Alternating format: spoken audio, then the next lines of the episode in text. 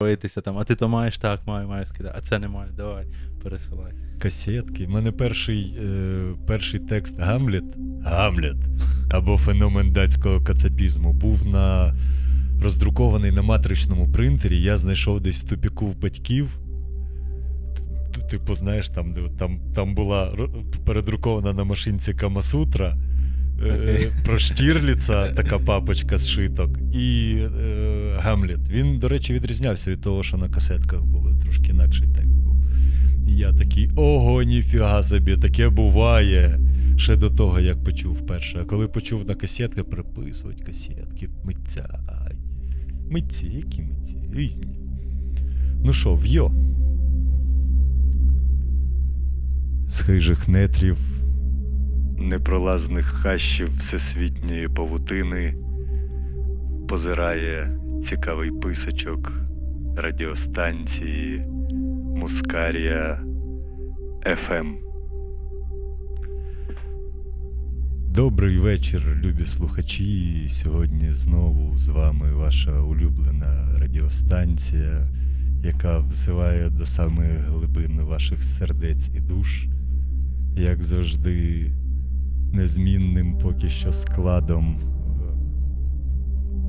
Петро Петро Петровський нажимає. Тобто я. Тобто він нажимає своїми чарівними пальчиками ці прекрасні кнопочки спеціально тільки для вас, прямо під час запису. Другий раз такого не буде. Щоб не думали, що я то доставляю потім. От, так. Е, Нестор Лісовський, тобто я який промовляє до ваших сердець і душ свої чарівні буквочки. І сьогоднішній наш гість е, Роман Задорожний, видавець настільних ігор, і прекрасна людина, і багато ще хто, про що ми поговоримо якраз в процесі нашого запису. Дуже дякую, вітаю всіх, дуже радий бути у вас в студії. На, е, Ми, як подкаст, що фіксує сучасний український простір. Оглянули це незміренне тло, на якому великими маленькими ниточками вишито руками митців і художників. Саме різне, всяке дуже цікаве і інтересне, яке створює наш сучасний простір. Е, на початку, е, бо я так розумію, що багато хто скіпає в кінці, ми вирішили на початку згадати е, прекрасних, прекрасні платформи, які нам допомагають просувати подкаст. Це iZone Media і NV Подкасти. І подкаст Now.ua, які допомагають в промоції просуванні подкасту нашого і також багатьох інших українських подкастів. Зверніть увагу на ці платформи, вони класні, вони допомагають формувати і збільшувати це тло е, українського культурного простору, е, робити його більшим і кращим. Подивіться, благу справу роблять люди. А також е, подякувати окремо нашим прекрасним патронам, які допомагають нам на Патреоні червінцем і дублоном. Е, це Дмитро і е, Арсен. Е, дякую вам, хлопці, щастя, здоров'я. Будьте як ці пацани, помагайте. Також в нас є прекрасний мерч, у нас навіть вже замовили чашечки. Можна є в доступі, якщо цікаві ще якісь інші варіанти, звертайтесь, щось придумаємо. Отже, зараз тоді сунемо до розмови. Сьогодні нас довший ступень, ніж завжди. Як твій тиждень? Насправді дуже активний, бо я тільки два тижні як прилетів. Перший тиждень це був такий, е, не знаю, ти. Якби в тебе міняється часовий пояс, появляється знов купу-купу справ, ти не можеш ніяк до цього пристосуватися, і перший тиждень такий був трохи в прольоті. А зараз хочеться якнайбільше зустрітися зі всіма, вирішити всі справи, тому зараз дуже-дуже активний. Походив горами трошки. Так, так, полазили по Чонгорському хребту, дуже класно, дуже всім рекомендую. Зараз погодка якраз е, просто закликає вилізти в гори. подивитися на ці просто прекрасні, на нашу природу. Насправді, що мене теж дуже вразило, е, зараз дуже багато туристів. І ми говоримо не тільки там з України, а можна побачити, що йдуть поляків дуже багато, е, були ці е, Сауди. То для мене був просто шок. Я якби рік часом не в Україні не було, і зараз як по Львову, як бачу, яка кількість нас туристів появилась з тих країв, це дуже класно. Да, це, до речі, буквально недавно, от останній, може, місяць, там якийсь е, цей з ОАЕ чи звідки звідти угу. е, зробив лоукост, ну як для них лоукост, для нас це не лоукост, зробив е, спеціальний тур до України, і вони їздять сюди шопитись, бо Європа ще відносно закрита. Так, так. І зараз по відгукам, от пройшов десь місяць-півтора з того часу, як вони так більш-менш масово, з просто в одномоментно я помітив, що ого, ніфіга, що робиться, по Львову ходить просто ну, їх неймовірна кількість цих, в цих своїх чадрах, там вони такі ай, цікаві. Так, так. Ну, от. І кажуть, що їм дуже подобається, і не не тільки в плані там цін чи щось щось такого, що дуже багато. Сервіс у нас прекрасний, так. насправді. Їм подобається природа наша, що теж важливо. Е, в них, якби не було, трошки відрізняється. і в дощі. Я читав дуже цікаву статтю на BBC якраз буквально е, пару днів тому, що через те, що була закрита Європа, грубо кажучи, Україну вони відкрили для себе випадково реально випадково, і це стало якимось таким великим бумом, коли там якісь блогери молоді почали приїжджати, показувати, що от тут не так далеко є країна, яка зараз відкрита, куди можна подорожувати. І що ще дуже мене здивувало, бо в нас переважно е, всі вважають, що вони приїжджають там на секс-туризм, да, до наших дівчат, всіх якісь такі хворі уявлення. Так я просто по своїх не знаю, якихось ну, бачені, хто це. Це сім'ями вони приїжджають, так, де так, чоловік, ззаді там дві-три жінки, купа цієї малечі, і вони по супермаркетах, по центрі. Це дуже круто. Для України це просто прекрасно.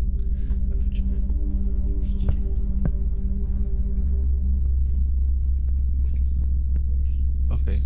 Потім на записі буде цей.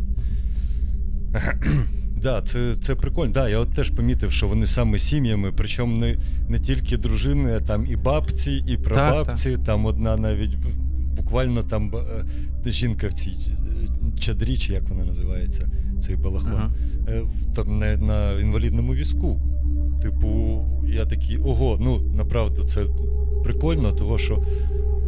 Значить, є і відповідна інфраструктура має бути для от неповносправних, правильно? А якщо нема, то час задуматись владі, що і е, службам спеціальним, що якби ці штуки е, мусять бути. Та й таке. А в мене з новин, от от чіп собі поставив, хожу, випромінюю, і це прекрасно. 5G роздаєш. Так, так. І 5, і 7. Е, це до того, що випуск може бути трошки змазаний, бо я буквально вколовся в неділю, тобто вчора. І мене сьогодні трошки вчора було норма, сьогодні трошки повело, того я можу десь е, цей збиватися, як то кажуть. Окей, давай. Е, ну, з чого цікавіше? З настолок, мабуть, правда? Ти... Так, можемо почати. Давай. Ти ти почав взагалі ще колись гікосферу, так? Чи ще було ще до того щось? Е, Ну, насправді, саме перше, напевно, щось таке пов'язане з іграми, це я почав е, відеоблог, називаємо це так, огляди робити ігор. Самий перший блог, який був українською мовою, е, я почав знімати, і це сталося, е, можна сказати, навіть досить випадково. Я в той момент жив в Польщі і в Любліні е, є таке середовище. Ну просто якось так співпали зорі, що є дуже відомий на весь світ автор Адам Квапінський. Він розробляв Немезіс, може ти грав. Mm-hmm. От автор Немезіса він у Любліні живе. Потім є пацаки, які працюють на Видавництво наша кшінгарня це таке, що воно видає дуже багато по дитячій літературі е, ігор, переробляють якісь там взагалі загублені, давно забуті ігри. І е, є дві громадські організації, дуже великих, дуже потужних, е, які організовують там купу фестивалів. Ну, словом, така дуже велика тусовка пов'язана з цим. І я тоді е, якось ми сиділи по закінченню фестивалю, всі такі змучені говорили, і мене Міхал запитав, каже: Слухай, а що у вас в Україні типу є? І мені так стидно стало, тому що реально у нас ну нічого не було. У нас два видавця було, грубо кажучи. Ніхто про ігри взагалі десь не говорив. Був е, чекай, ігромах мав фо, має досі, здається, форум. Так. Це певно єдине місце, де люди, які цікавились цим хобі, якось перетинались між собою. І я тоді подумав: ну добре, почну там щось знімати. Взагалі, звуком жах, камера криво якось там стояла. Ну, але щось почав почав якось робити. І е, тоді я, здається, приїхав, був такий фестиваль Ігросфера. Тут в Львові він організовувався, і дуже прикольно. Ну, він якби частина був книжкового форуму. Я тоді дуже так надихнувся, кажу, ну все, давайте зберемося. А і там було дуже важко пограти, бо купа дітей бігає, гамір. Ми щось попробували одну гру зіграти, другу, і знервувалися, пішли. Коротше. І я тоді подумав, давайте просто десь поїдемо, зберемося, пограємо. І написав такий постік, відео записав. І тоді чудом якось зібралось нас 40 людей, здається. Ми поїхали в Меджибіш. Це, напевно, стало якимось таким е, теж черговим поштовхом до розвитку, що люди, хтось там грає на кухонці в Києві, хтось в Львові, хтось е, там взагалі хлопці з Дніпра приїжджали. Коротше, з цілої України з'їхались, всі такі, що там на форумі десь переписувались, але один одного не знали. І то побачились вперше, потрогали один одного, пощупали, що такі люди існують. Це не якась там відповідь від матриці. І ну, цей фестиваль якось. е, ну, Моя ідея була, коли я починав його, що. Я розумів, що взагалі я не люблю формат, коли там хтось собі щось привласнив, і він це там приймає, робить з якусь комерцію. І я ну, я тоді сказав, що хто хоче, може робити. І після мене вже купа організаторів було цієї екосфери. Тому так, це такий прикольний формат, що будь-хто може зробити. Запрошую. Це в якому році було? Ой, це було, мабуть, 17-й, 16-й, десь, десь ті часи. Я зараз так точно не пригадаю. Це ви бо... під час історичного фестивалю? Ні, Меджиб власне просто... ж ми просто домовились з Меджибожем. Вони там, е, хлопці за Games організували столи, бо вони там збоку живуть недалеко в Хмельницьку. Mm. І от два дні просто без перерви. Цілий день граєш вночі, по хатках люди розбились, по хатках дограють до другої, третьої ночі. Зранку знов всі прийшли, поснідали і далі грати. Дуже класно було. Ну, от я зацінив цей формат, коли він був у Львові в УКУ. Угу. І це насправді. Ну, я в, в, в настолках. Вперше я стикнувся з настолками, ну, такими не кінь двінь оці. Не монополія, не, не то класичне та, наше. Та, та. Не вперше зіткнувся з тим в, е, в Києві. Це, здається, був 2000 рік чи щось таке. Там був такий. Е, Е, магазинчик, він називався Саргона на е, Мінській. Угу. Чи на Героїв Дніпра, десь між Мінською і Героїв Дніпра. Малесенька кімнатка, там збирались в основному чоловіки, які грались в МТЖ. Е, Magic the Gathering. В них там була вітринка, uh-huh. і я потрапив, познайомився з людьми. Вони мені показали, що таке ДНД, бо до того до того, власне, Чув ми... просто тих три магічних букви і не розумів, що це таке. Я вичитав в романі е, Іті, е, як він називається? Про інопланетянина, який. А, ні, ні, не Єті, чекай. А Іті. Е, так, так, так. Він робив цей, що робив пуньк, там, де хлопчик на велосипеді летить. Так, так. Я в цій книжці прочитав, що вони грали в якусь таку гру і побачив опис. І ми щось там з пацанами, я ще малий був, не знаю, мені там років там 13-12 було. І ми щось придумали своє, таке на пальцях подібне, воно було дуже кострубате, і то щось там з рік ми в то бавились на щось на листочках. Там майстер був абсолютним богом. Тобто, ну, якби це більше Нагрузити було, його було неможливо. Це більше було схоже на чисто словесну рольову ага. гру, коли майстер задає якісь умови. Е, ми використовували якісь реальні винаходи. Тобто я мусив там, щоб зробити двигун, мусив піти подивитися в книжці, як працює двигун, і розказати майстру е, внятно розказати майстру, як це працює. Тоді він казав: Добре, ти в принципі можеш це зробити. Що тобі для цього треба? І ти вигадуєш технологію, по якій ти круто, це круто. робиш. Щось таке. І там мене завели туди. Ну випадково чи не випадково. Я побачив, що це таке пограв з чуваками, е, буквально там, не знаю, може, годину пограв в цю класичну деху, типу там ельфи, це от все, мечі там. От такий ого, круто, купив кубики, е, знайшов в тому стародавньому повільному інтернеті правила, скачав, роздрукував, знайшов компанію. І ми декілька років грали в е, деху так досить плотно, і це було досить прикольно. Е, після того, ну, я ну, бачачи досвід цього клубу Соргони, я теоретично знав, про що таке існує.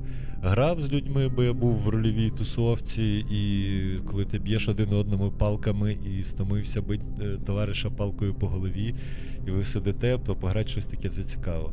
А от, власне, що розвиток настолок почався в нас, власне, з е, не так давно, останніх там 4-5 років. Ну, справді, я думаю, що навіть ще не почався. Це ще все рівно така трошки фаза зародження, бо на сьогоднішній день скільки там 6-7 видавців є. Це ще дуже мало для ринку. Дуже мало. І я думаю, що десь зараз, напевно, найближчий час можна буде вважати таким періодом зародження. Так, да, я до чого це все розказував. Uh-huh. Що я ми коли потрапили з Юсією, тоді потрапили на цю подію, ми такі ого, дохреніліон настолок, і можна, якщо не пограти, то принаймні помацькать чи подивитися, як хтось грає, як це робить. Зараз ми, звичайно, задроти шаті. У нас вже там своя колекція виросла, там у нас є якісь більші, такі, сякі, що сьогодні будемо лупитися в серп. Під компанію, ні, під цілу ну, ніч ну, позадротствувати. В основному ми вдвох лупимося, uh-huh. того ми підбираємо такого плану настолки, щоб можна було грати вдвох. Знаєш, бо. Ну, ми вже все-таки не не настільки юні, щоб так знаходити багато багато часу немає, так, щоб знайти компанію.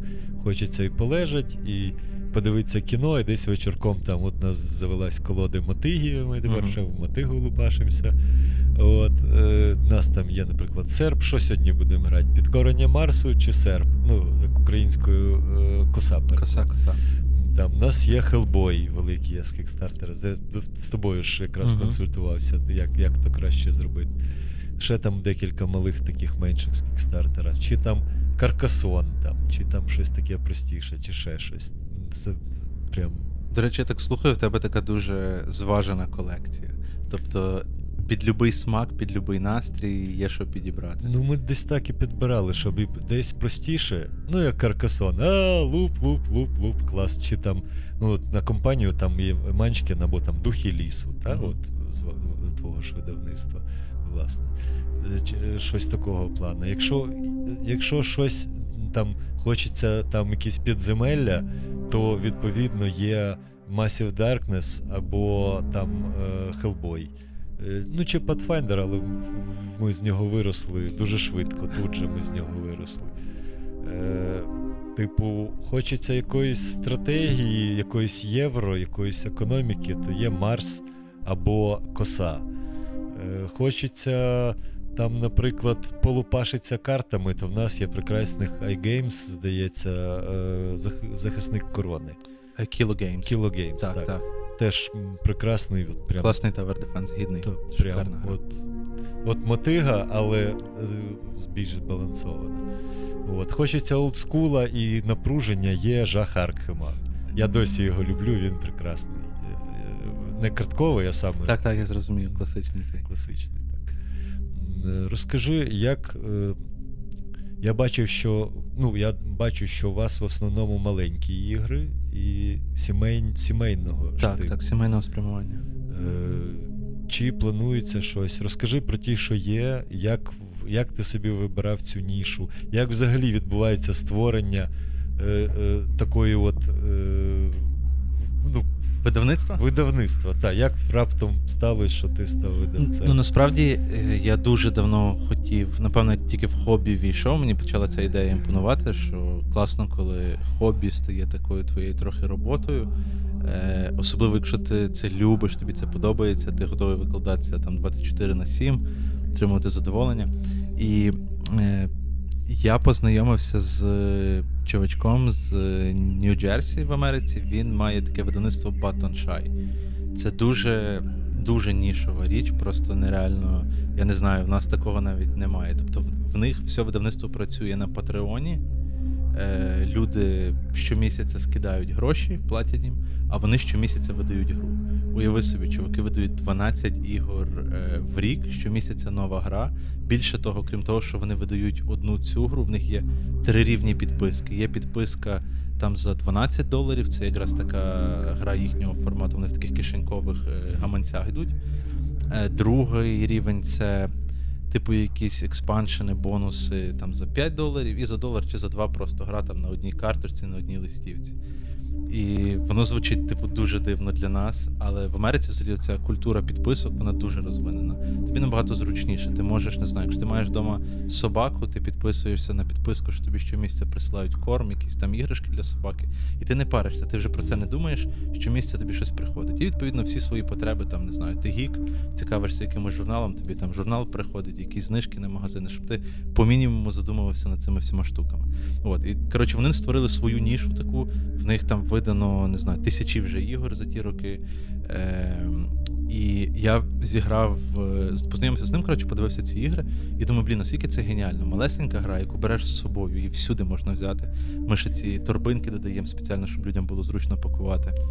І ми поїхали. Десь відпочивати в гори, і я зрозумів, що я з собою в одну таку торбинку зміг взяти 20 ігор, і це і якісь паті ігри, і якісь типу головоломки посидіти, подумати, покрутити.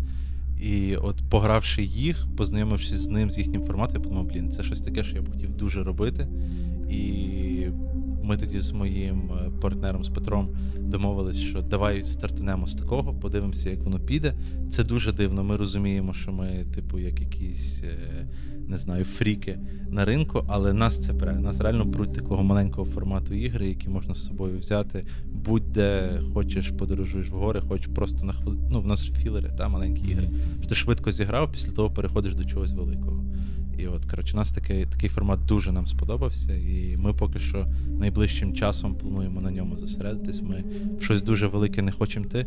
Е, це теж якби виходить з ринку, тому що зараз, мені здається, у нас є достатньо класних великих видавців, хто видає гіківські саме продукти, великі ігри. І від того, що появиться ще один і буде видавати такий самий продукт, ну я не знаю, чи гравець від того дуже отримує великий бонус. Бо вже навіть зараз виходить така кількість локалізацій, що не всі вже люди купують. Так, ти вже вибираєш, що тобі подобається. Почнемо ще ми так видавати і боротись за той ринок немає сенсу. Ми будемо займатися такими дуже нішевими дивними іграми і знайдемо свою аудиторію. Ти знаєш, є прекрасний приклад е, от таких от покет ігор. Це Tiny Epic Games. Я не пам'ятаю, як називається. Gamelin, здається, називається. Gamelin, так. Е, я маю з, е, з Кікстартера, коли виходив Tiny Epic Galaxies. Шикарна е, гра. Екс, якось воно там супер Tiny Epic. Вона малесенька, вона розміром з колоду карт. Там всередині є ці кубічки. Е, Ракетки мал... Е, маленькі. Так, так, так. Вона малесеньке-малесеньке, все на кубічках. Це ну, Вона вдвічі товстіша коробочка, ніж звичайна колода, а розмір той самий. Так. І це ми, по-перше, ми грали її на двох. Е, прекрасно. На компанію вона так само заходить. І вона тупо влазить в кишеню. Ну, в гаманець не влізе, але ти закинув на рюкзак. В наплічник, наприклад, так, береш так. найменшу кишеньку, так, вона спокійно так, поміщається. Так, так. І вони класні, вони прості, вони збалансовані, вони гарний, прекрасний арт. Ну, ми, як художники, нам uh-huh. от з Юсію, нам просто е, це супер важливо, бо там там шло на цьому пледжі на, на Кіку, там були е, Epic Games і е, Tiny Galaxies і Tiny Kingdoms. Це їхня перша гра. Та, та.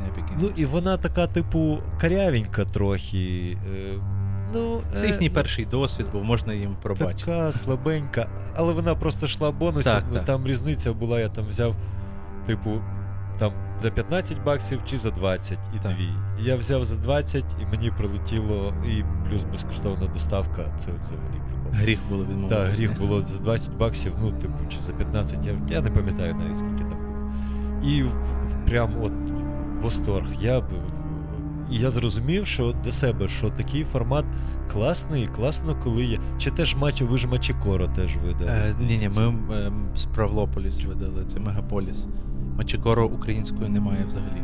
Там було щось моє місто, щось таке схоже. Там була схожа обкладинка просто, то мені здалось, напевно.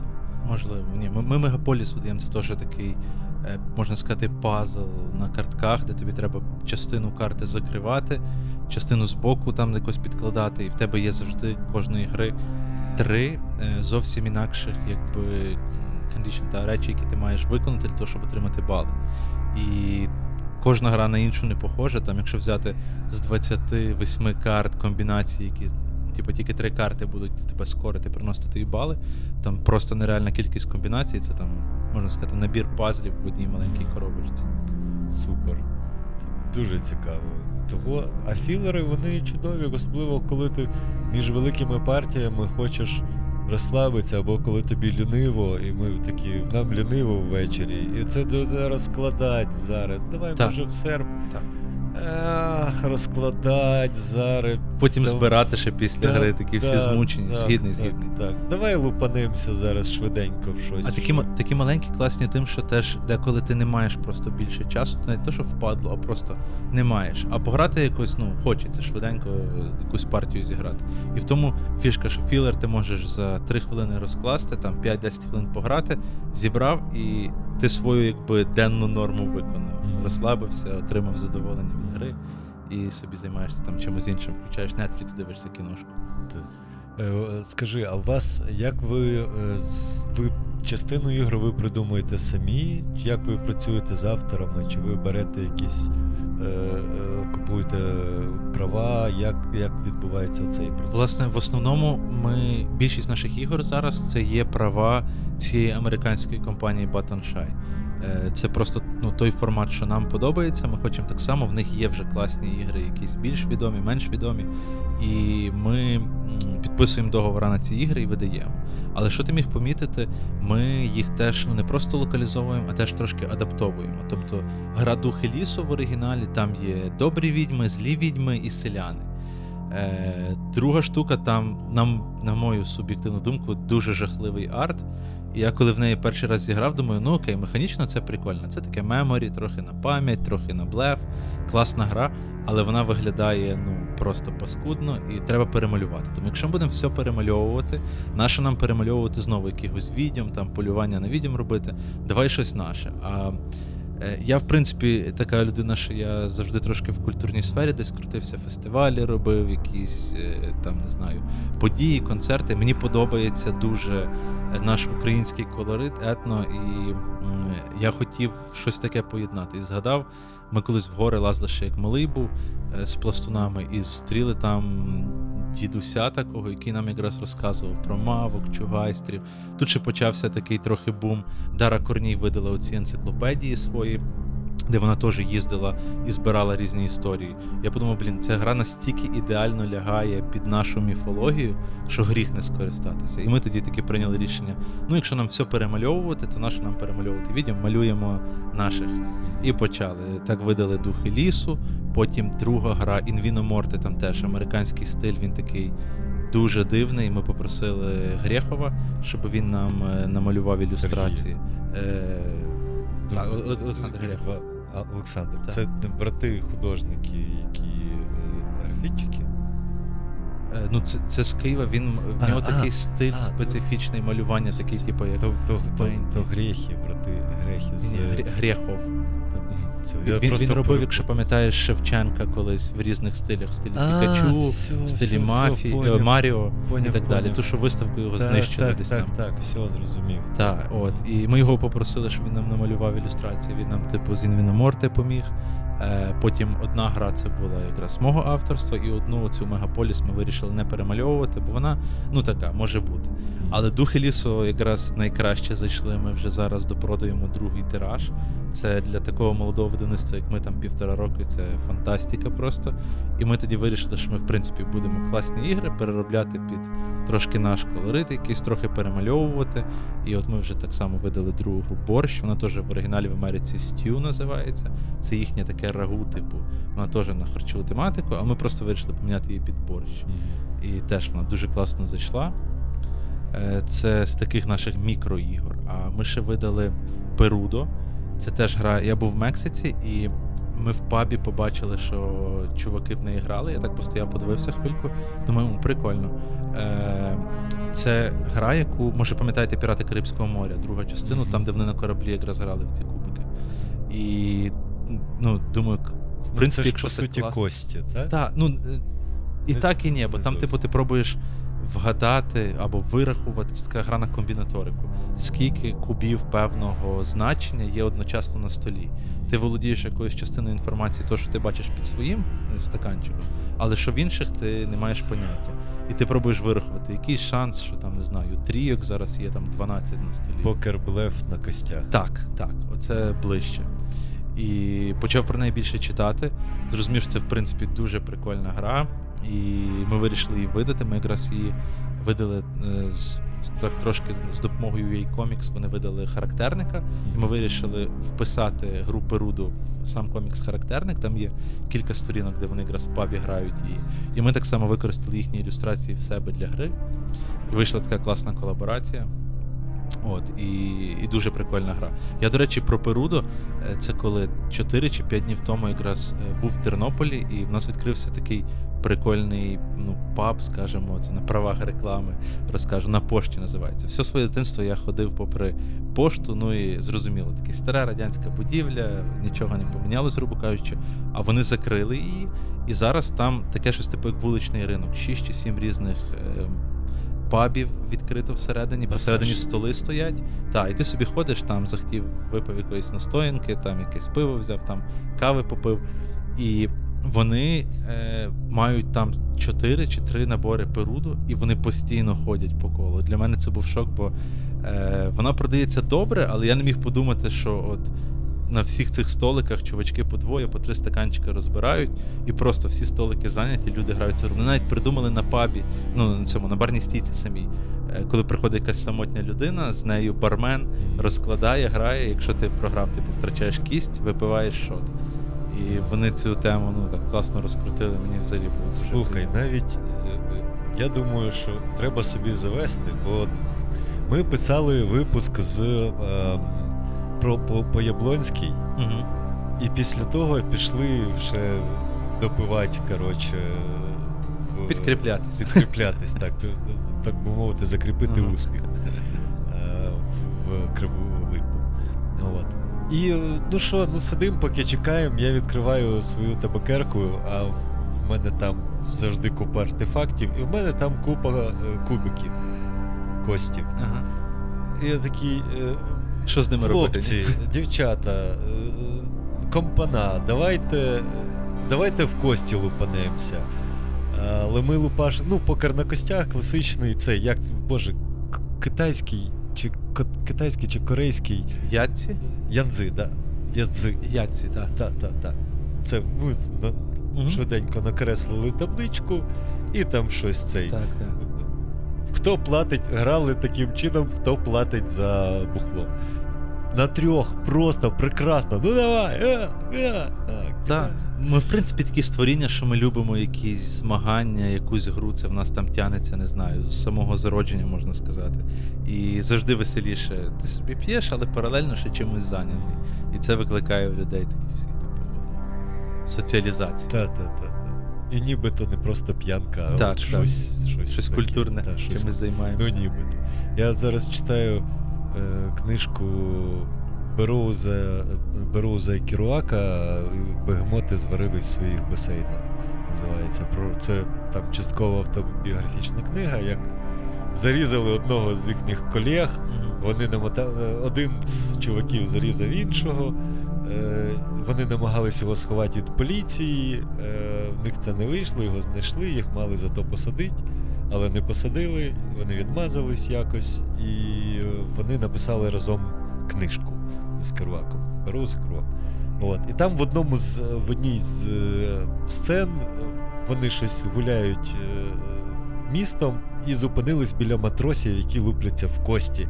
І якраз по опису було дуже схоже на Перуду. Якраз вони вгадували е, числа. От, я от прям Цілком може бути, бо це така гра, яка якраз дуже пов'язана з кораблями та з дозвіллям на кораблях, коли довго пливеш, нема чим зайнятися, і вона азартна, тобто можна грати на щось. А карти це... можуть розмокнути, а, а кості не мокнуть. Так, Хіба так, 100%. От, е, да, Я думаю, що цьому цьому, цьому теж є, є причина. Е, а ви працюєте взагалі? Чи є в планах, чи ви думали про це? Чи яка ваша позиція стосовно авторських ігор? Якщо хтось до вас звертається з е, там ідеєю, чи з розробкою, чи з закінченою грою. Значить, навіть на цей момент маємо дві гри, які постійно тестуємо українських авторів. Але бачиш, в нас є така проблема, що в нас люди, які мали бути якби геймдизайнерами та розробляти ігри, вони до цього підходять в основному, не всі, але дуже, як би це сказати, не лінійно, не постійно. Тобто хтось придумав якусь гру, він з тою одною ідеєю ходить і шукає автора, Ой, шукає видавця, хто його видасть. А це ну, трошки не так має працювати. Тобто, якщо в нас е, ми займаємося такими маленькими іграми то хотілося б, щоб нам не присилали там Wargame на 150 мініатюрок і роздрукуйте, бо це супер найкраща гра. І я цілком вірю, що автор якби захоплений своєю ідеєю, і вона дійсно може бути гарна, але це не наш формат. І от до нас особисто, то 90% того, що приходить видайте мою гру, це взагалі люди не розуміють, що це не наш формат, і нам доводиться відписувати, типу, що я спеціально навіть написав, був в нас на блозі на сайті цілу статтю, де пояснив, що е, я дуже поважаю вашу творчість, це все дуже класно, але типу ну присилайте видавцям ті ігри, які вони видають. Бо кожен видавець він собі має якусь стратегію, він на щось націлений, хоче йти в тому напрямку, і для нього це ну трата часу і теж це трата якихось надій для автора. Бо якщо він не попав один раз в цільову аудиторію, в другу, в третю, написав трьом видавцям, вони сказали, що ми це не видамо, він сам зневірюється. А може просто він не тим людям пише. Та? І отут важливе таке розуміння, що ну зараз ми маємо дві реально класні гри на ну такого якраз нашого формату маленьких. І ми організовували такий конкурс. У нас цього року є підписка ігор на листівках, тобто вона коштує там 30 гривень в місяць, і тобі щомісяця приходить гра на листівці. Це теж дуже цікавий формат в Америці підглянув. Е, Коли ми, в принципі, там 95% від всіх ігор, які ми видамо, це все по ліцензії. Е, Ти клеїш марку, пишеш адресу кому. Людина отримала листівку, там все розписано, як неї грати. Переважно треба додати там 2-3 компоненти, чи кубики, чи якусь фігурку, і це повноцінна гра, яку можна грати дуже такий прикольний формат. Так от ми робили конкурс, на якому в нас е, люди з України, автори зголошувались. Ну, правда, там не так багато заяв, здається, 4 чи 5 ігор нам прислали. Е, ну, але одну з них ми таки виберемо, видамо для того, щоб і той автор, відчувши його праця, пішла на дарма. Ну і щоб в нас теж ще плюс один автор в Україні появився, який має хоч якийсь досвід. Ну да, це важлива штука. Так, бо в нас не так багато, в принципі, видавців, хто зараз займається, видає ігри українських авторів, і це є таке трохи замкнуте коло. Автори не мають де взяти досвіду, вони не до кінця розуміють, як це працює. Видавці теж, отримуючи переважно ігри, які їм не пасують до портфоліо, не знають, як працювати з авторами. І ну, в нас зараз такий період. Ми зароджуємося, в принципі, як ринок, ми вчимося, і кожен мусить це пройти. Кожен мусить вилізе кілька авторів, які будуть працювати, робити багато ігор. Кілька видасть просто по одній грі, і зрозуміє, що це не їхнє. А хтось буде локалізовувати просто вже якісь хітові ігри, і це теж потрібно для ринку. Ну, з маленьких, я так перше, що згадалось, це Філ Індіго, в них не якраз теж філери невеликі. Е, там з мишами в них щось було смішне. Е, З щурами, та, щурами, та, та, та, якісь такі теж напівпокерного е, формату. Ще там декілька досить цікавих. Оці японські ці квадратики, Окей. хрестики, та ой, вона така прикольна. Так, так. Дуже проста. Дуже гарно намальована, мені так, подобається. Так, ну Це японський е, автор, правда? Японець? Сейджі Канай, так. так. Ми такі, ми, ми сиділи Даші в старому магазі. Хоча ні, чекай, Сейджі Канай це ці ігра щурі. А та друга гра, м, хтось теж з таких е, відоміших, чи чи Бруно, чи хто. Я я зараз тобі не згадаю, але так, дуже дуже, дуже класна, дуже проста. Взагалі, ігри такі, які є мінімальні, в, в них певна є така, знаєш, якась романтика, я скажу, шарм. Коли ти розумієш, що для мене Love Letter, яка зараз має вийти Lord of Boars, здається, і будуть видавати. Е, це просто перша гра, з якою познайомився такого маленького формату. Гра на 16 картах, і ти розумієш, що ти можеш її грати просто.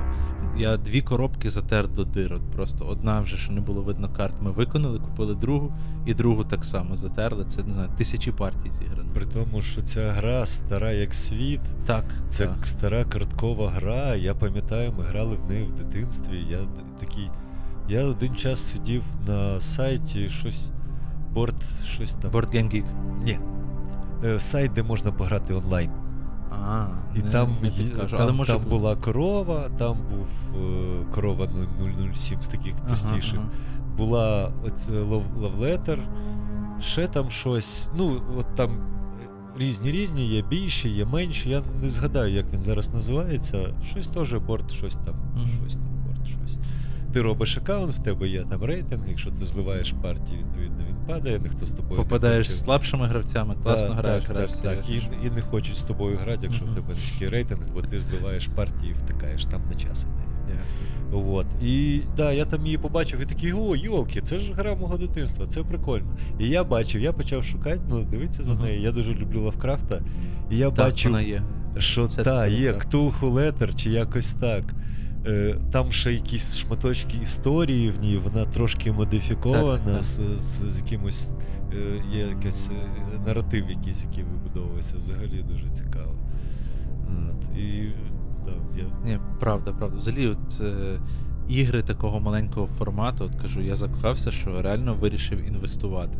Це, це не просто завжди прийняти таке рішення, а тут ти просто граєш і на такому своєму відчутті, розумієш. Я думаю, що це має зайти. Я бачу, як тебе, як тебе пре, коли ти це розказуєш. Прям це, ну, знаєш, от що, що взагалі мені подобається з, в подкастах і в нашому подкасті, в тому числі, що коли я перетинаюсь в, в- під час записів навіть з людьми, яких давно знаю, коли вони розказують про те, чим вони займаються, ти бачиш, що воно пре просто. От, ти не можеш цього стримати, оцю, ну, як воно. Оця відвертість, так? що Мгм. ти якось не, не, не сховаєш і не вигадаєш, і не, не зімітуєш. Бо коли тебе тащить, як казав Жадан, головне це не, е, не почуття ліктя і навіть не насосний цех, а то головне, щоб тебе перло. Перло навіть без грибів. Кінець цитати. Так. І це насправді і, і надихає на те, щоб робити е, якісь свої штуки. Ти знаєш, мені здається, що в принципі в нашій індустрії, от в іграх, немає людей. Ну, якщо є, це якісь одиниці, які не, за, не закохані в це хобі. Бо це не є такий бізнес, на якому зробиш мільйони. От відверто. Ти, якщо там список Forbes переглянеш, то навіть там після 50 тисячного нема нікого з цієї індустрії. грубо Серйозно? кажучи. Ну так, бо навіть найбільші видавці вони не заробляють якихось шалених грошей. Тобто, ну це нормальні гроші, це хороші, але це не така ніша, яка є гіперприбутковою. Ну, є, я думаю, що як КМОН, велика Е, ну, корпорація. Cool Not там взагалі цікава штука, бо вони ж є паблік компанією. Тобто ти можеш купити акції Ага. цієї компанії, ти можеш володіти якоюсь частиною неї. Плюс в них все побудовано на передпродажах. Тобто, ну, це зовсім інша якби, бізнес-модель. Вони успішні, вони класно роблять, але це знову ж таки не є якісь там шалені гроші. Є ніші, в яких ти при набагато менших е, затратах часу, ресурсів заробиш набагато більше. Тому знову ж таки, це таке, типу, як е, хобі, яке монетизувалося, грубо кажучи. І, і, і в цьому якраз для мене теж є певний смак, бо е, легко інвестувати в речі, які ти і так розумієш, що принесуть гроші. Ні? А інша справа, коли ти готовий інвестувати свій час і гроші в те, що, скоріш за все, просто там буде тобі маслом на хліб. Ну так, да, да, я розумію. В- що я, що в Петра теж така подібна ситуація, бо ми, кожен з нас займається тою справою, яка подобається, яка пре, яку ти робиш, тому що, тому що ти відчуваєш, що це частина, тво- частина тебе, ти мусиш це робити. Ну от вибираєш собі нішу і працюєш в ній. Ну, то, що в мене там 3-4 цих ніші, то інакше питання. Я просто такого характеру людина, що в мене дуже багато речей, які, які мені, якими мені подобається займатися. І класно, що більшість з них перетинається, має точки дотику. Тобто це не то, що там тут там IT, а тут залізобетонні конструкції. В мене Все це конструк- трошки з творчістю. Так, пов'язано. так, так. Теж. Мені здається, що це теж е, для людини важливо вміти переключатися з одного на інше.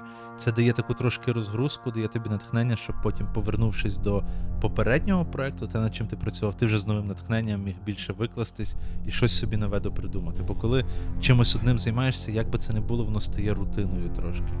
І тому, ну.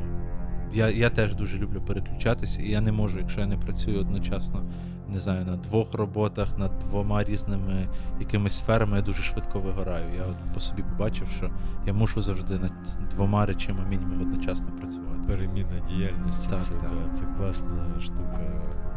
Да, я, я вивів прокрастинацію на новий рівень. Коли я втомляю, втомлююсь від одного проєкту, я просто переключаюсь на інший і такий. Я прокрастиную зараз. Я займаюся тим, що готуюсь до подкасту. Ну, тобто читаю книжку, ну там до до Space. Угу. Тобто читаю там Бероуза, наприклад, чи там, чи там ще щось. Е, Ой, щось я втомився. Переключусь я. А, о, в мене ще це є. Не, не, там. Є моя настолка, яку я не, досі не закінчив за за там, пару років. Там, да? О, вернусь до неї. Ага, все намальовано, все працює там. Етап тест, треба потестити. А щось мені ліниво. Типу. Це, до речі, дуже важливий етап. Я навіть сказав, що це найважливіше, в принципі, в створенні ігор. Бо е, ми часто стараємося, ну, не то, що пропустити, але коли вже гра майже готова і здається, що вона класно працює, всі хочуть пошвидше вже перейти до продукції. А якщо ти не потратиш достатньо часу на тести, потім буде дуже обідно. З відеогрою простіше. Є якась е, глюка, ти поправив, вийшов патч, і воно відновилось. З настолкою так не вийде. Ти не скажеш всім чувакам, що приїдьте, в нас там є карти нові додруковані, де помилки нема, візьміть ту карту. Тому так, дуже дуже важливо по максимуму тестувати. До речі, цікава штука. Я сьогодні був в бібліотеці дитячій. Якраз я зараз маю там три прототипи, над якими працюю. І це настільки класно, якраз від тої цільової аудиторії, на кого ти розраховуєш, це дитячі ігри. Е, Ти на них же ж тестиш, і ти бачиш, подобається чи не подобається. Одна справа, коли там всі стараються там на рідних, якихось на племінниках. Ну тобі племінник не скаже, що дядько гра гамно, не, навіть не думай про це. Та? А тут ти прийшов до дітей, показав одну, другу, третю гру і бачиш, навколо одної зібралася вся бібліотека, 30 дітей стоїть, а дві пустує. І ти розумієш, окей, це то, що вистрелить, це то, що можна продовжувати працювати і робити там наступні кроки. От в мене така штука була, що я, ну, це там основна ідея це алхімічне коло перетворення, мутація, трансмутація. Mm-hmm. Ти викладаєш фішки на на поля, відповідно, займаєш поля, коли набирається там якась кількість фішок, ти їх забираєш собі, або йде відбій, або забираєш відбій. Ну так, дуже грубо. Щось заміс е, дурака, і як це я це називав? Дурака і покера, щось таке. Ну, умовно. В тебе є рука, і є, є невелике поле. І я в якийсь момент, щоб воно лягало в концепцію, я поставив більше точок, е, типу алхімічних елементів. В чітках їх було менше. Я бачу, що дуже багато фішок. Рука, ну, дуже здоровий пул е, фішок. Ага, то може її можна грати на трьох. І так е, виходить, що гра на двох виходить дуже довга, а гра на трьох виходить дуже динамічна. І те, що задумувалося як гра на двох, може стати грою на трьох. Але знову таки треба потестити.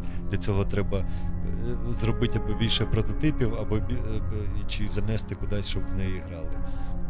100% більше тестів, і теж, от власне, в цих тестах дійти знаєш до такої моделі, щоб коли гра вийде, не було такого. Бо ну, часто буває така помилка, що гра на двох грається по одному, а гра на чотирьох дає тобі зовсім інший якби, game experience, інший досвід.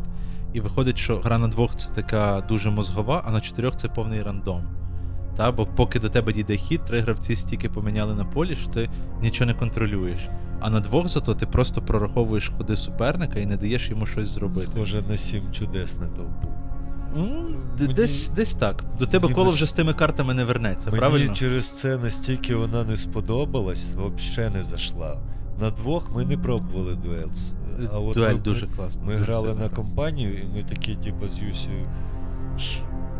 Що я не, нічого не розумію, що відбувається. А той же серп, наприклад, якщо на двох це виважена спокійна економічна стратегія, то на чотирьох це тупо месиво за... тісно, і кожен бореться. Так, так. так, так. так за ресурс. І бач, є ігри, яким це йде на плюс, тобто ти ну, ти любиш там якийсь один з е, можливих варіантів грати більше, але в принципі не проти зіграти там і на двох, і на трьох. Та? То є ігри, де просто ти розумієш, що ця гра на двох, на трьох не працює, а вона тільки на чотирьох. І тоді виходить таке трохи відчуття, що тебе обдурили, бо ти купляв гру, яку ти хочеш зіграти і з дружиною, дівчиною там чи ще з кимось, а не виходить. Бо пише ніби 2-4, 2-5, але вона тільки на чотирьох ну як той же умовний саботер, в трьох в нього і гра, грать. Згідний, так само. Нем, нема такого якогось. Унило. А от коли 5-6 людей, це Так. такі на, на, на, луп, луп, луп, весело, а, клас. Е, а взагалі, а як відбувається е, те, що ближче мені, та як відбувається е, робота з художниками?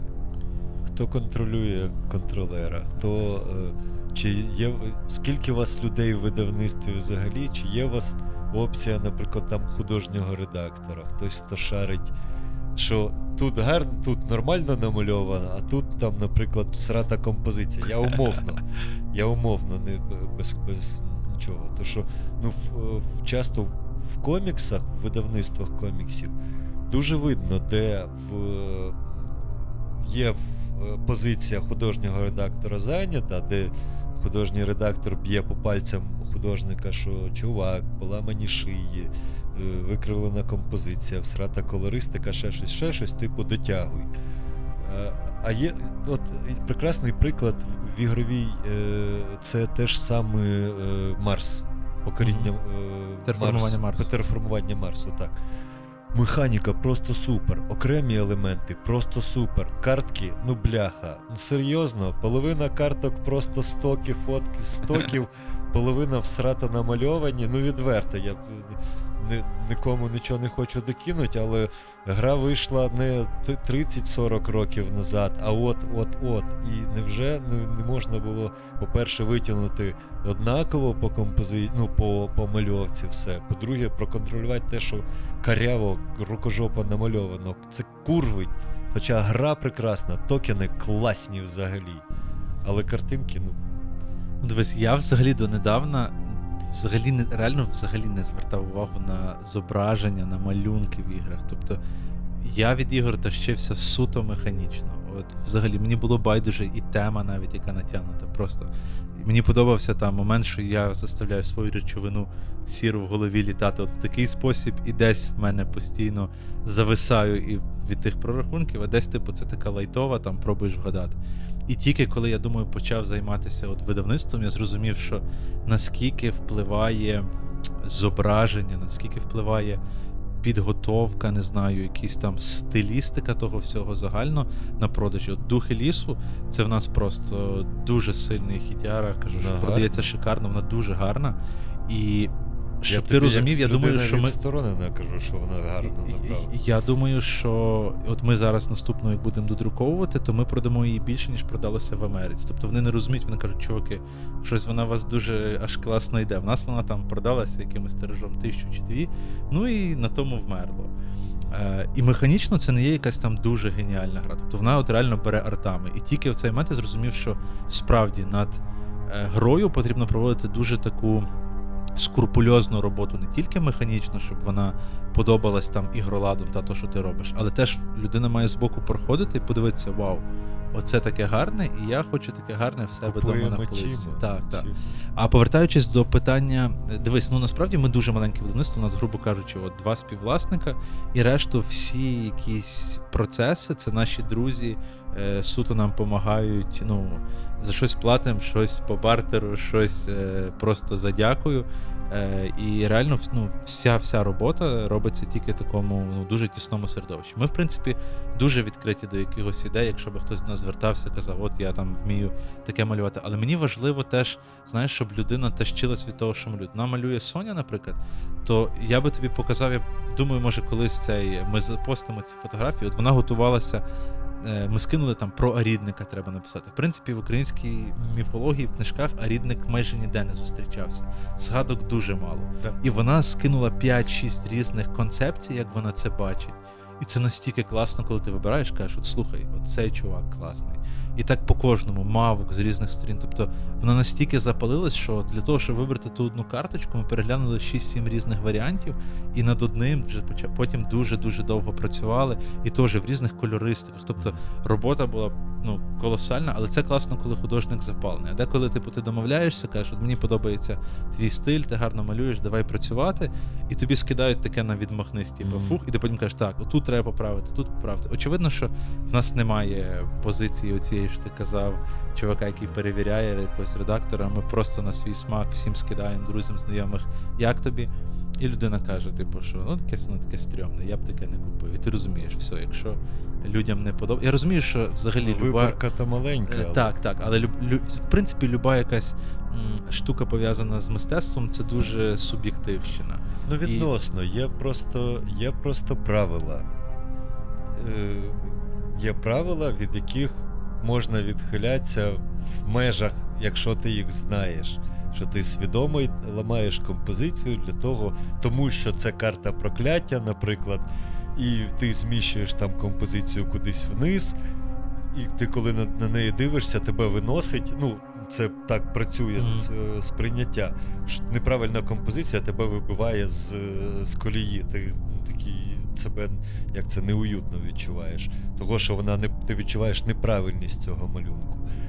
В такому е, концептуальному значенні це можна. Якщо, А якщо художник малює відірвану, зламані руки, поламану шию і там щось цей, ти свідомо ти можеш не розуміти, що тобі не подобається в цій картинці, але підсвідомо тебе буде таке, ну тут щось не так. Щось не так. Не так. можу сказати, що, але щось не так. І от, власне, ця позиція дуже важлива. Ми часто в, просто згадуємо в подкасті якраз за людей, які стоять поза тим, що е, що бачить кінцевий споживач. Хто стоїть за концертом? От організатори, наприклад, так, у нас була там Іляна і е, Марічка Чичкова, і, е, які кажуть, от вони займаються організацією. Ніхто е, не знає цих людей. Але всі бачать їх роботу, навіть якщо її не усвідомлюють. Так само і редактори в тих же коміксах, наприклад, чи настолках.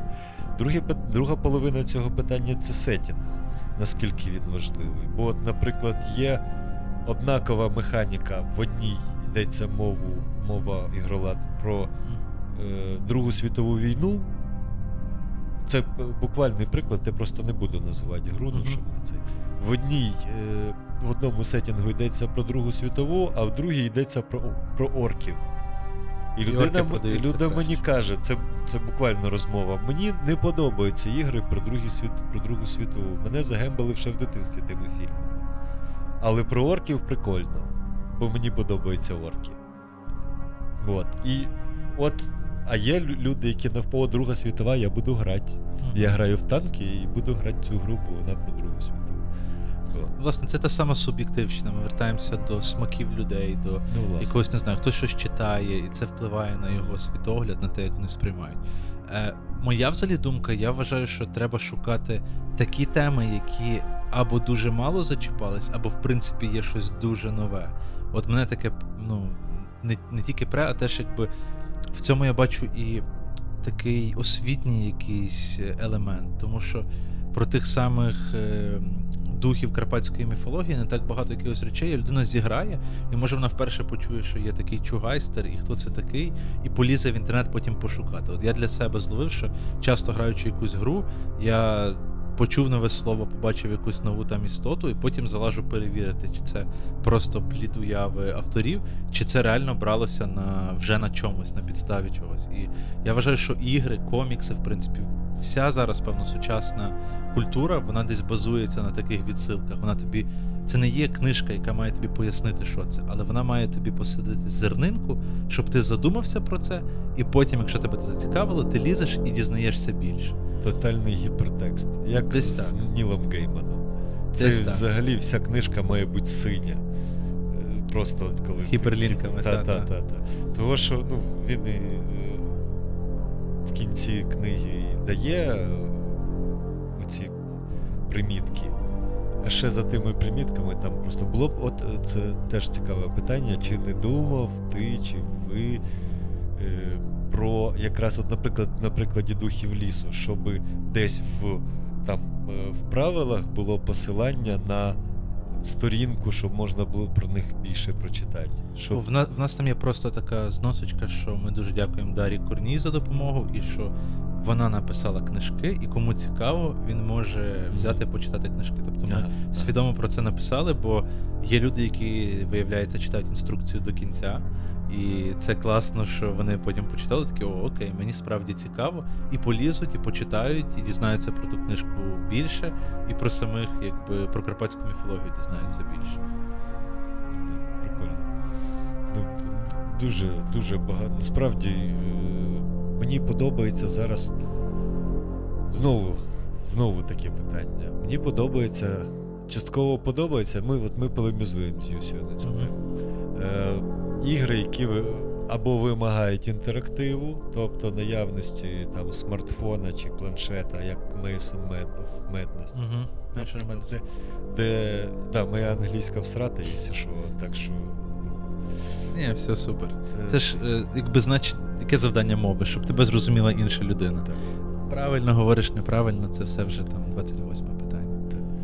Е, там потрібен планшет для того, щоб тобі віртуальний е, game, game master, ігромастер розказав, що відбувається. Мені подобається, що там включається музика, він щось там читає, Behold, там всі ці діла.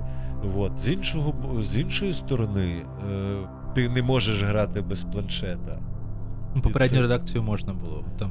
Ну, так, так. Мається на увазі, що недоступна опція просто взяти і таку. Але сама тенденція мені подобається. Я колись придумував собі гіпертекстову книгу, яка інтерактивна, mm-hmm. ще колись там 15 назад, в Word на макросах робив таку штуку там з музичкою, всякими такими темами. І е, мені подобається ця штука. Ти наводиш смартфон, і він тобі там або оживляє персонажа, або дає якусь додаткову інфу, яка навіть не обов'язково важлива для гри, а просто розширює всесвіт і е, пояснює тобі е, там глибину персонажа. Тобто, умовно, ти наводиш на там на рідника, і там тобі е, там пише: це то такий чоловік, що робить собі анклюза там щось там, ну я так умовно, Бог ходив водов, побачив рідник. І він такий, а йди на сюди, ти хто такий? Я є шум. От. Це, ну, Чи не думали ви над чимось такого плану, якоюсь штукою додати? Дивись, у нас в тих самих духах лісу є одна карта, на яку, якщо навести телефоном, вона оживає, вона стає 3D-шною. Це ми собі так побавились. Так? А якщо серйозно, то ми думали, але знову ж таки, ми є надто маленькі, ще, щоб робити. Це це коштує реально великих грошей, і гра має окупитися. Якщо в такі речі потрібно дуже сильно інвестувати, і не хотілося би для нас, е, скажімо, така помилка може коштувати дуже дорого, і що ми будемо потім довго підзбирувати гроші, щоб видати нові ігри. Тобто на даний момент ми не дуже готові. Але загалом, якщо дивитися по ринку по тенденції, ну слухай, це насправді прекрасно. Бо люба річ, яка ми робимо в іграх, книжках, не знаю, яка інтерактивно заставляє нас щось зробити, вона відкриває нам. Е, більше не знаю, очі. Може, бачив, є енциклопедії, де типу наводиш там на не знаю, тигра, на якогось слона, і воно виводить їх зразу на стіл велик, ну, в розмірах, щоб ти бачив той слон по відношенню до тигра, який який розмір для дітей. Е, Там не знаю, в цій е, британській. Е, британському музеї там взагалі цілі стележі, де ти підходиш з телефоном. От як ти заставиш дитину ходити по наших скучних музеях? Та там просто вмерти можна, коли ти нічого не трогай, нічого не чіпай, відійди на 30 метрів і звідти там прижмурся і побачиш щось. А коли ти ходиш з телефоном і в тебе навколо все оживає, і ти розумієш, типу, там. Не знаю, лежать якийсь скелет, на нього наводиш, а з нього динозавр виростає в тебе в телефоні, і ти розумієш, що це скелет того-то, того-то динозавра такі речі заставляють тебе, не знаю, більше поцікавитись цим. І сучасність, напевно, вона десь до того йде, що вона змушує нас бути трошки активнішими, ніж раніше. Раніше люди були більш пасивні. Прийшов, постояв, послухав, особливо не хотів там десь вилазити, а окей, дізнався і пішов. А зараз ти хочеш досліджувати, хочеш прийти, потрогати, понюхати, не знаю, погласкати, подивитись на щось. Тому. Е, те, що це починається в настолках, це просто прекрасно. І я думаю, що це теж тільки початок, що буде все більше якихось е, елементів нових, можливо, які будуть заставляти нас там щось трогати, не знаю, перекручувати, складати і так далі. Да, це я тут згоден е, абсолютно. Я е, подібну штуку робив. Перше, що я бачив, не згадаю зараз автора, це була в дзизі виставка. Там чувак малю, малював таких типу чужих, але вони там шахтарі, в нього ще щось дуже прикольних. І там був е, макет такого маленького собору. Ти приходив, вдягав окуляри, і ти був ніби в 3D-шці в цьому Прикольно. всередині цього собору. Там ці чужі були на вітражах, можна було подивитися. Це дуже цікаво.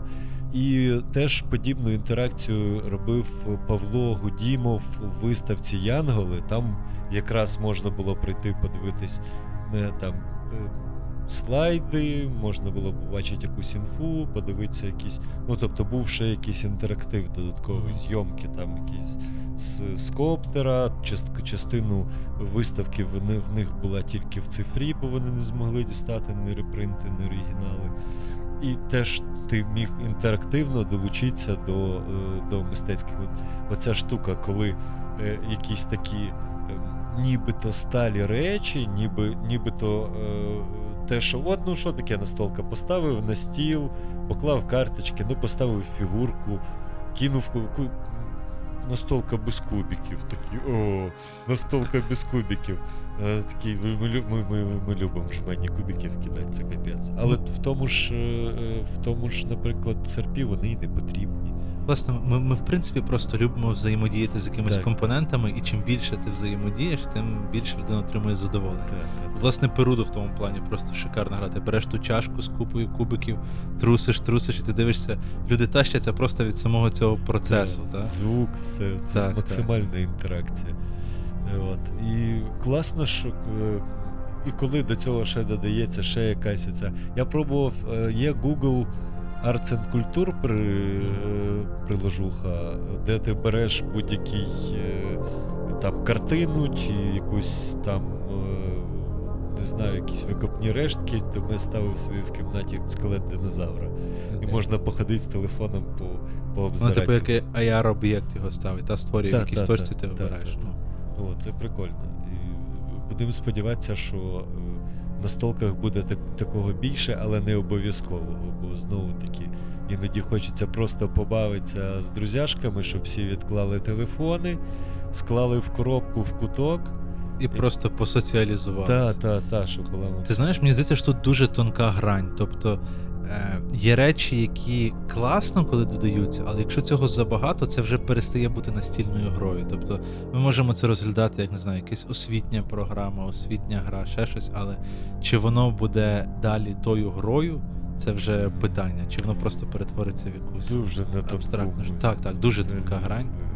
Взагалі дуже, дуже.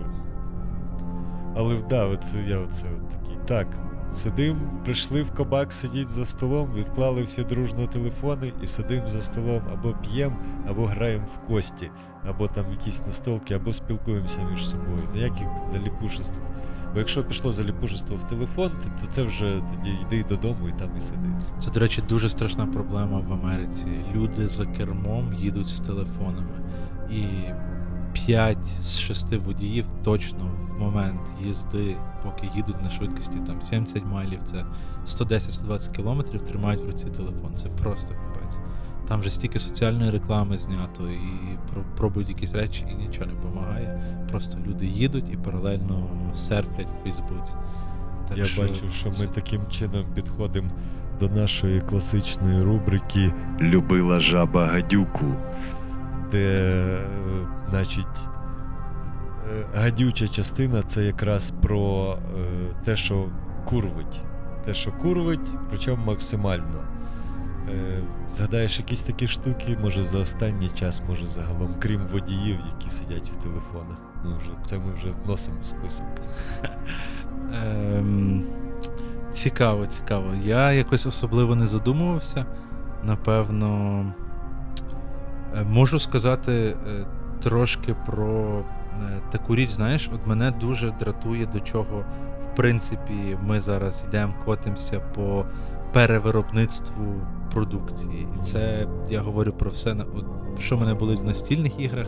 Це коли ти купуєш якусь гру, ти в принципі готовий підтримати видавництво. Ти розумієш, вона не може коштувати такі гроші, вона там на старті, не знаю, 60-70 доларів коштує. Але ти готовий підтримати, тобі це подобається. І проходить якийсь час, там 2-3 місяці, вона на розпродажі там втричі дешевше. І в принципі, взагалі, як чому це так побудовано? Це друкуючи гру, е, видавництво ну, собі ставить таку ціль здешевити одиницю продукції. Тобто друкують її в величезній кількості, друкують, не знаю, 10-20 тисяч.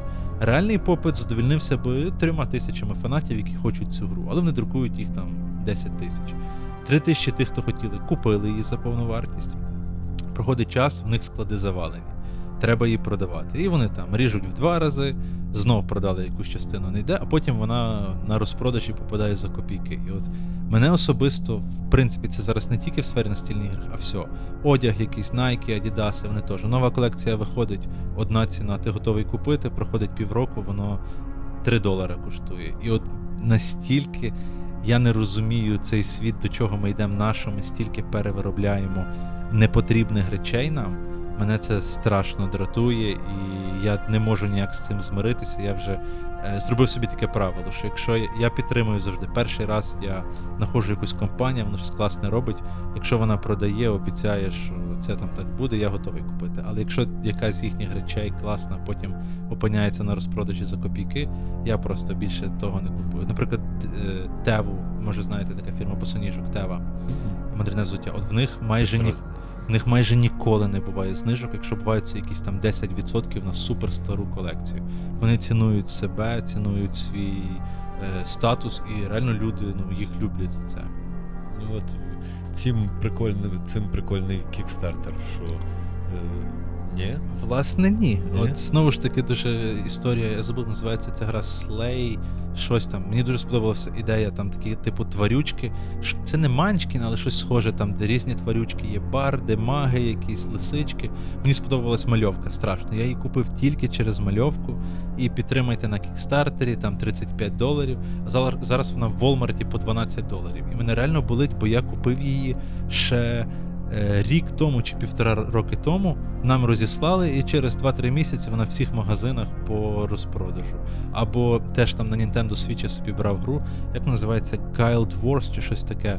Вона 25 доларів коштувала підтримати на кікстартері. Ти чекав її 2 роки, і зараз вона недавно по долар 99 по знижці була. І це страшно болить, бо ну.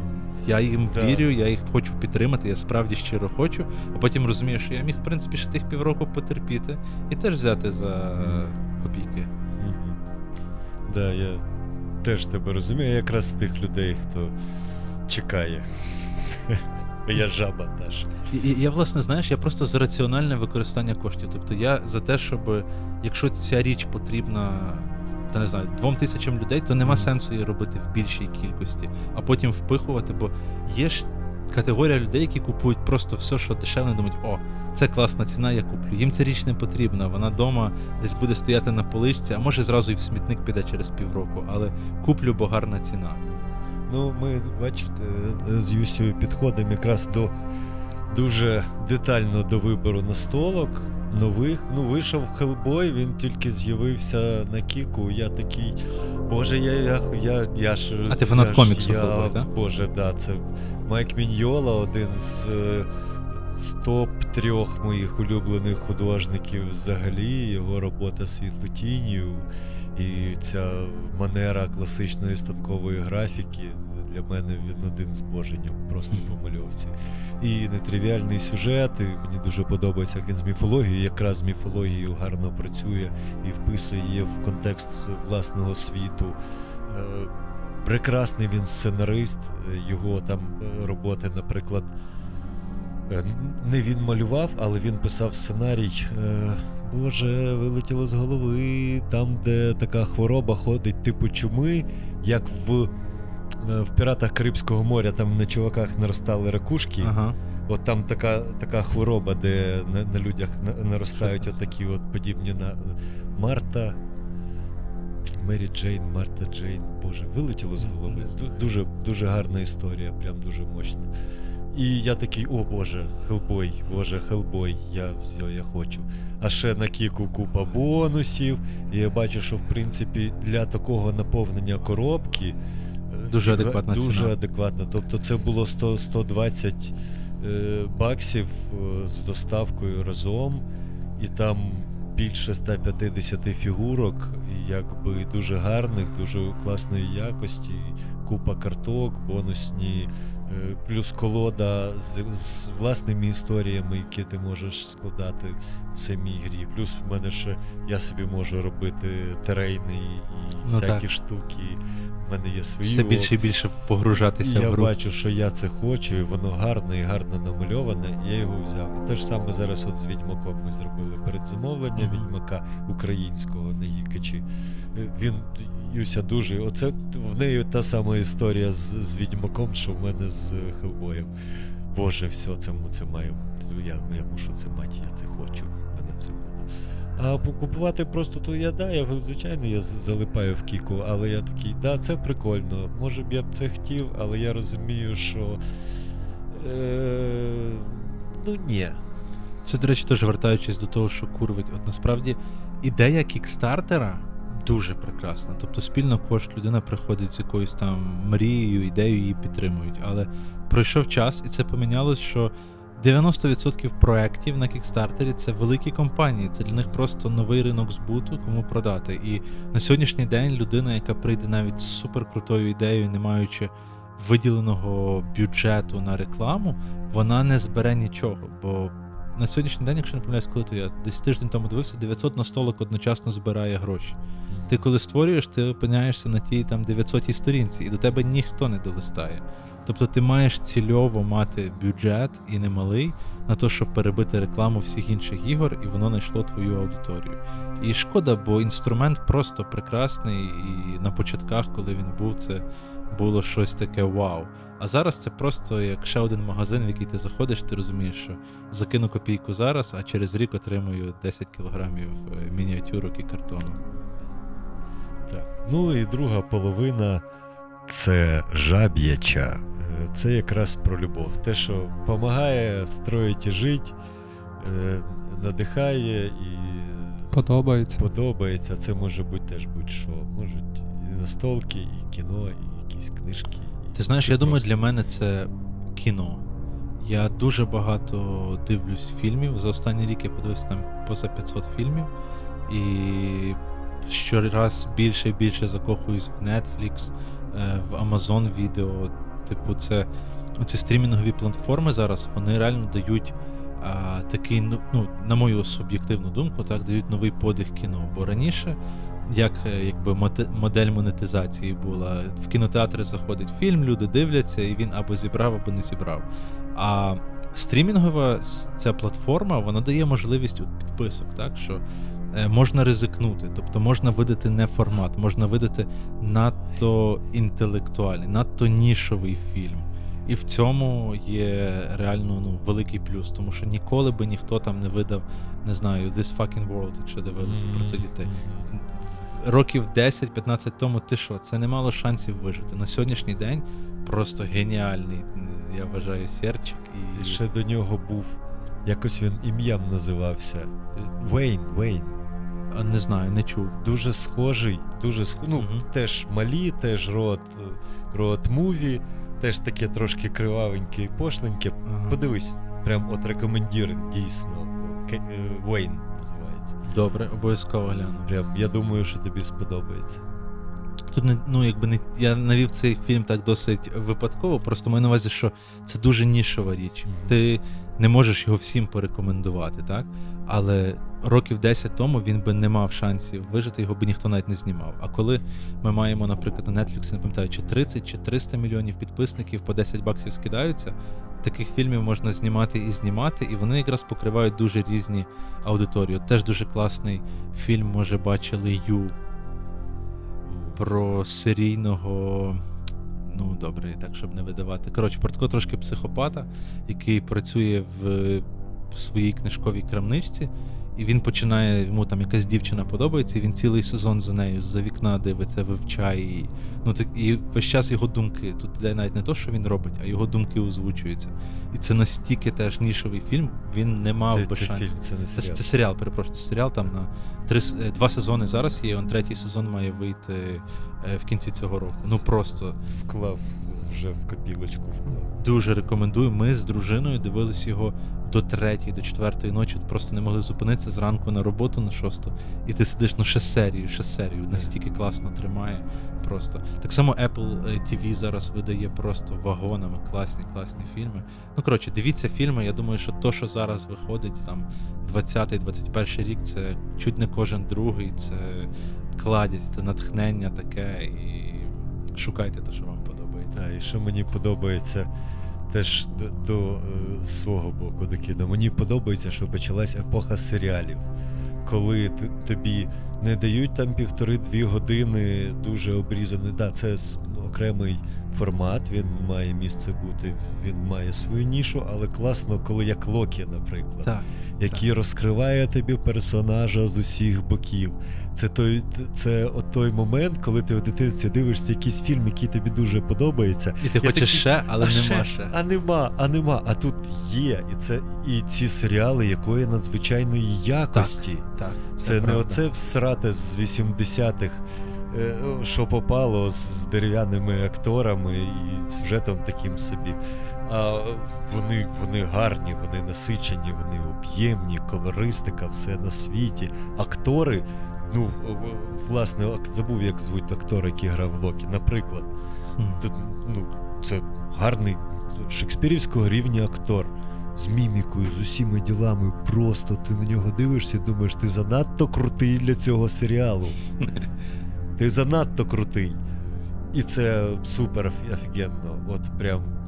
Згідний з тобою на 100%. Бо серіал він дає можливість тобі ну, не просто вивчити цей світ чи там пробігтись по сюжету, а ти реально якимись деталями, кожним персонажем, поведінкою, ти бачиш, як він змінюється, що дуже важливо. В книжці ти встигаєш відчути, як герой росте там чи переживає якийсь. Це довгий процес. В фільмі на годину-півтора ти ну, ти не відчуваєш всіх емоцій, ти не відчуваєш його росту. Дуже рідко буває таке, що е, змогли передати в фільмі. Зато в серіалі за 9-10 серій ти бачиш просто, як кожна подія вплинула. Якщо це класний герой, класний серіал, ти бачиш, як кожна подія на нього впливає. І от перша серія і остання серія сезону це два різних е, персонажі, так? бо на нього щось вплинуло. Ага. Е, Добре. Е, Давай тоді. Я ти один час проводив експеримент з цією книжкою Магія п'ятої ранку, чи та, якось та. так вона називалася. Магія ранку. Це е, рубрика, яку ми, типу, запускаємо іноді, бо не у всіх.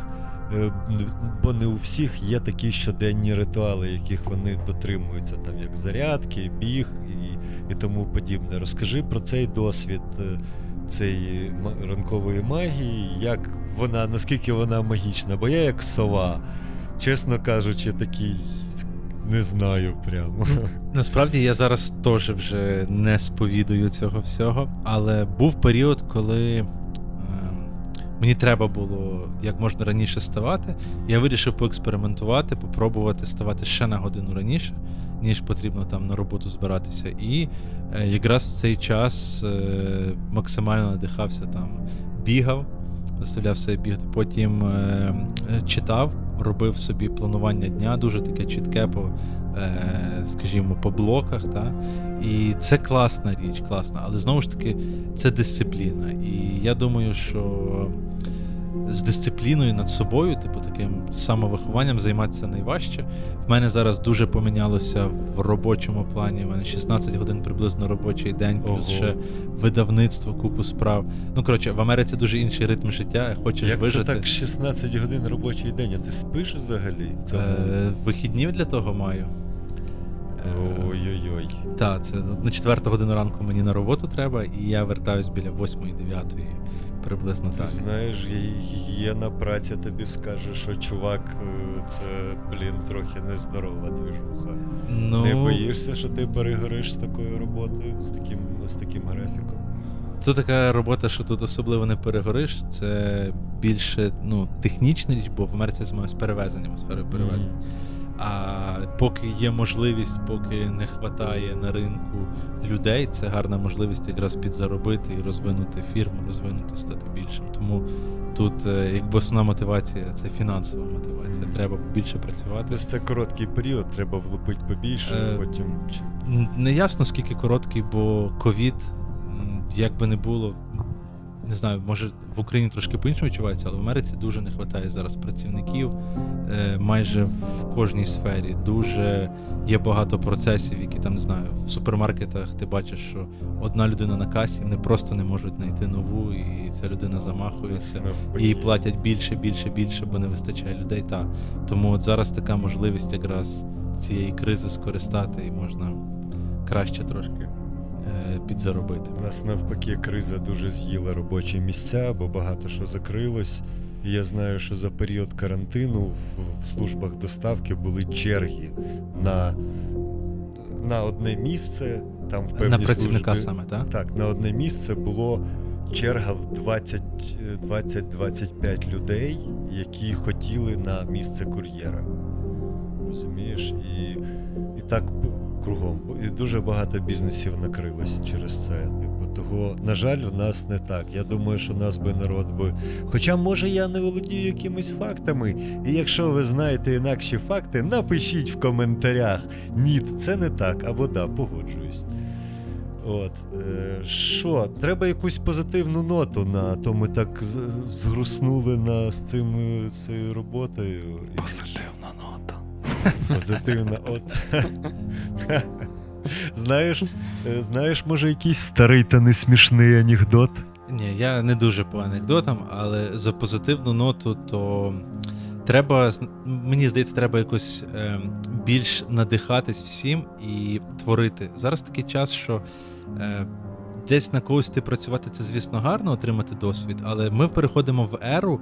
Я я так знову ж таки собі таку такий прогноз роблю. що Переходимо в еру, коли великі корпорації будуть відходити десь трошки назад, а все більше люди будуть ставати якимись митцями, спеціалістами в своїй сфері, і вони будуть тягнути якусь нішу. І для того, щоб стати класним, унікальним, робити щось цікаве, треба побільше надихатись. Тому не знаю, по максимуму читаємо, по максимуму дивимося фільми, подорожуємо, дивимося, як світ розвивається. І думаю, що буде в нас все супер-супер класно. Головне е, не засильно розслаблятися. Так. Що ж, дякуємо тобі за. Е прям таку дуже цікаву, я багато чого для себе цікавого знав. Сподіваюсь, наші тобі дуже дякую, що запросив. Вам дякую, що запросили. Е, от, дуже дякуємо вам, наші слухачі, за те, що ви аж дослухали аж сюди, аж От, е, З вами була ваша улюблена радіостанція. Е, пишіть коменти, лупаште, особливо на Apple Podcast, е, якщо ви на Ютубі це слухаєте, лупаште. Там коменти, ставте всякі пальчики, зірочки, е, циферки, що вам тільки прийде в голову. Так що щастя, здоров'я і спіть сухенькі.